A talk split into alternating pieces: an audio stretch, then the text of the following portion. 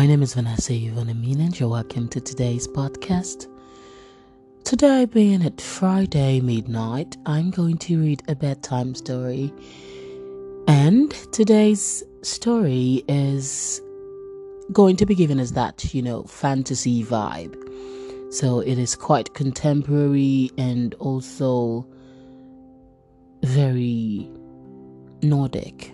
So I just want you to sit back I want you to lie down and I need you to dream.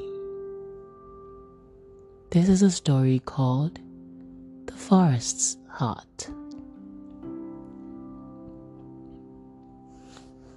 She took her first breath in a grove of towering aspen trees under the shadow of a human bird's wing. Her mother was the melody of the mountain stream, and her father was the glitter of sunlight through the coin shaped leaves. The forest cared for her, swallowed her in white flowers, and sustained her bed song.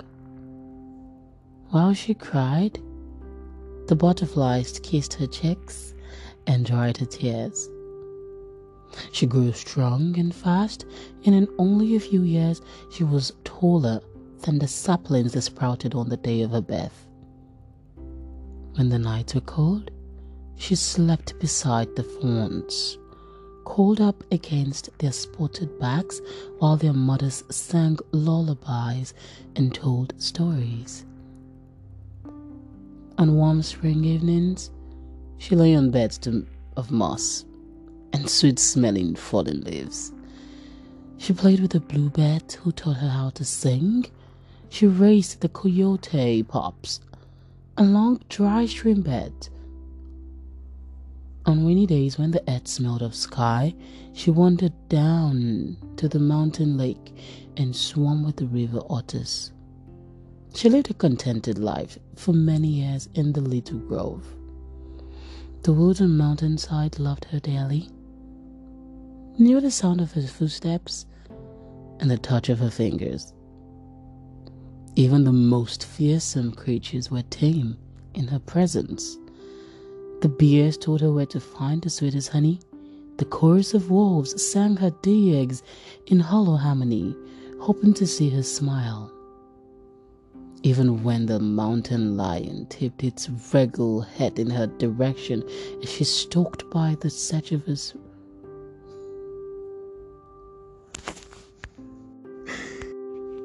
She was the forest heart. One day, she awoke to strange sounds in the woods, voices clumsy and ill defined, not lofty like birdsong or steady like a doe's mama. She climbed to the top of an old pine tree, who straightened with joy at her touch. A man and his son rambled through the woods, snapping limbs from sapling trees and trampling larkspur underfoot. The man was tall and thin, and the boy stood about the girl's height, with a smile cool as a riverbed stone. She watched all day from a distance as they cleared a space in the aspen grove to make camp, gathered wood, made a fire, pulled fish from the lake with a stick, and a string to roasted them over the flames. When night fell, the forest held a hushed conference about the strangers. The nervous squirrels chittered, the bucks stamped their hooves, and the owls quieted everyone down to warn them no one was to go near these trespassers, especially not the girl. The next morning, the girl licked dewdrops from the wild mint leaves and wandered the woods. Avoiding the spot where the man and his son lay sleeping, she hummed to herself as she walked and did not notice the boy who had risen at the sound of her song and followed it. What's your name? he asked. As he approached, and the forest grew deathly still. The girl did not have a name. She did not know what names were. There was no use for such things in the forest, for the creatures knew one another too intimately for their names. Your name? he asked again, slowly. She shrugged. He frowned. I'm Liam. Liam, she replied, letting the word fall from her tongue like a ripe berries from a vine.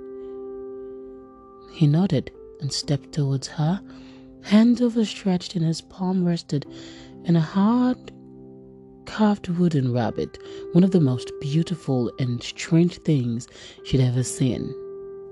Hesitantly, knowing that the disapproving trees were watching, she snatched the rabbit from him and dashed away, vanishing into the woods.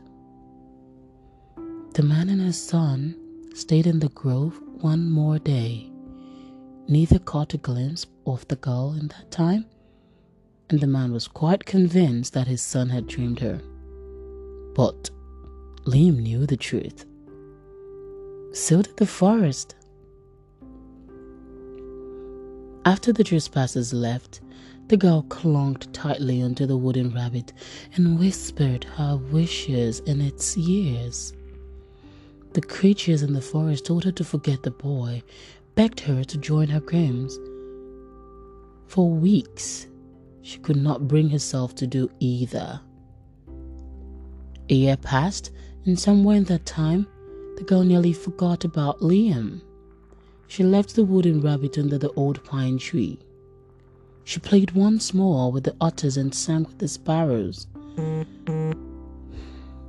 The forest was whole again, whole and happy. Then Liam and his father returned. This time, the girl was bolder and met Liam in the grove while his father fished down at the lake. He didn't look up from the fire when she appeared. He only smiled into the gentle flames. I knew you were real, he whispered. She smiled back. Liam and his father returned to the woods once every spring.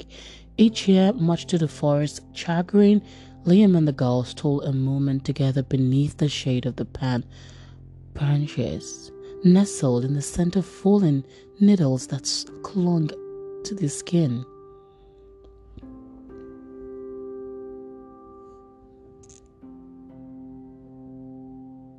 They talked and they laughed.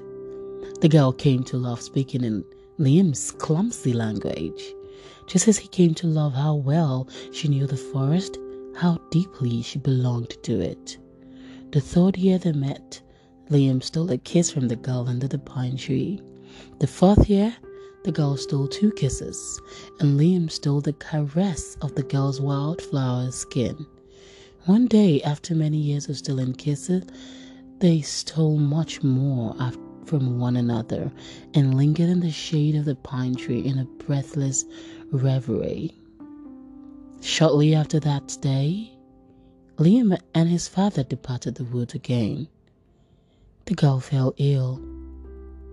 The forest did not scold, only sighed at the inevitability of it all and nursed her as best as it could.